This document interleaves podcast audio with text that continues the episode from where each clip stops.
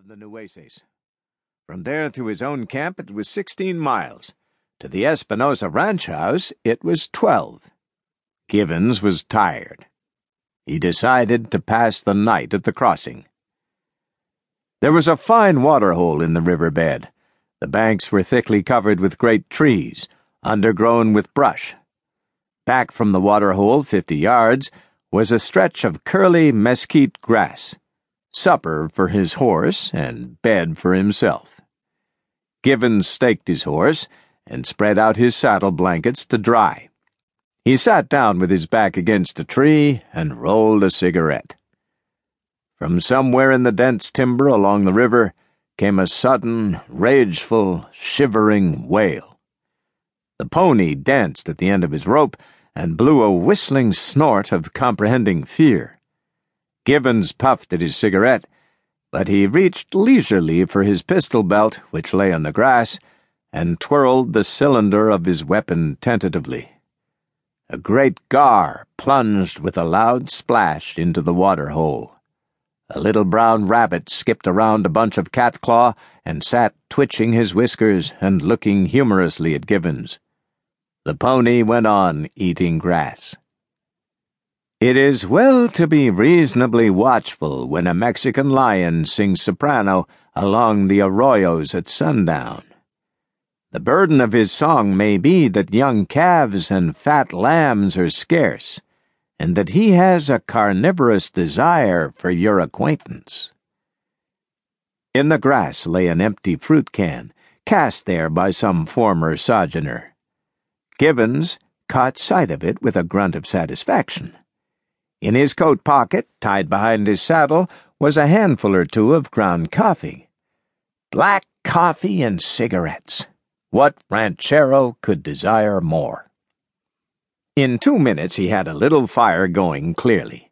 He started, with his can, for the water hole. When within fifteen yards of its edge, he saw, between the bushes, a side saddled pony with down dropped reins cropping grass a little distance to his left.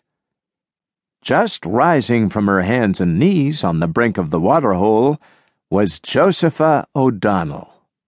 She had been drinking water, and she brushed the sand from the palms of her hands.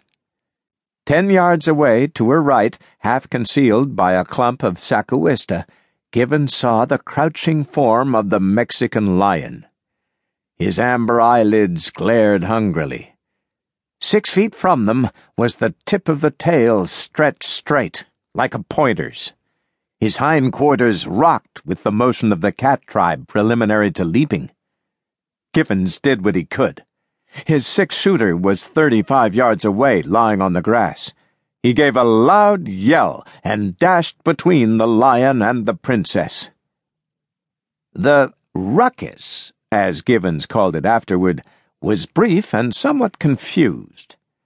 When he arrived on the line of attack, he saw a dim streak in the air and heard a couple of faint cracks. Then a hundred pounds of Mexican lion plumped down upon his head and flattened him with a heavy jar to the ground. He remembered calling out, Let up now! No fair gouging!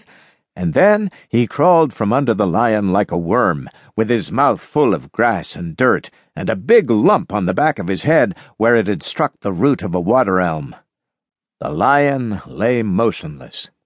Givens, feeling aggrieved and suspicious of fouls, shook his fist at the lion and shouted, I'll wrestle you again for twenty. And then he got back to himself. Josepha was standing in her tracks, quietly reloading her silver mounted 38. It had not been a difficult shot. The lion's head made an easier mark than a tomato can swinging at the end of a string. There was a provoking, teasing, maddening smile upon her mouth and in her dark eyes. The would be rescuing knight felt the fire of his fiasco burn down to his soul. Here had been his chance, the chance that he had dreamed of, and Momus and not Cupid had presided over it. The satyrs in the wood were, no doubt, holding their sides in hilarious silent laughter. There had been something like vaudeville